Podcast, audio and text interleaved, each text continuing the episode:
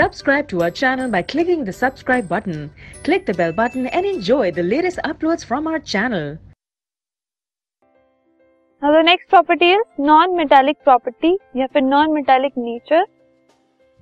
एक पीरियड में जो नॉन मेटालिक प्रॉपर्टी होती है एलिमेंट्स की वो इंक्रीज होती है लेफ़्ट से लेकर राइट में जो मेटालिक प्रॉपर्टी होती है उसका ऑपोजिट होती है नॉन मेटालिक प्रॉपर्टी तो जो भी जो भी मेटालिक प्रॉपर्टी का ट्रेंड होगा, उसका ऑपोजिट होगा नॉन मेटालिक प्रॉपर्टी का ट्रेंड तो अगर हम लेफ़्ट से राइट right में जाते हैं मतलब एक पीरियड के अक्रॉस हम मूव करते हैं तो जो मेटालिक प्रॉपर्टी है वो डिक्रीज होती है, लेकिन नॉन मेटालिक प्रॉपर्टी इंक्रीज होती है.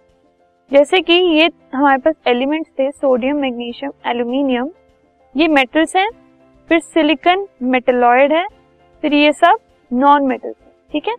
तो धीरे धीरे जो मेटालिक बिहेवियर है वो कम हो रहा है, लेकिन नॉन मेटालिक बिहेवियर वो बढ़ रहा है। एंड में आते आते सारे जो एलिमेंट्स है वो नॉन मेटल्स हो गए। तो इस वजह से हम कह सकते हैं जो नॉन मेटालिक प्रॉपर्टी है वो बढ़ रही है, वो इंक्रीज हो रही है। लेकिन एक ग्रुप में मेटालिक प्रॉपर्टी का उल्टा होता है carbon silicon germanium tin lead non metal metalloid metalloid metal metal ऊपर नॉन मेटल था तो धीरे धीरे मेटालिक प्रॉपर्टी बढ़ रही थी।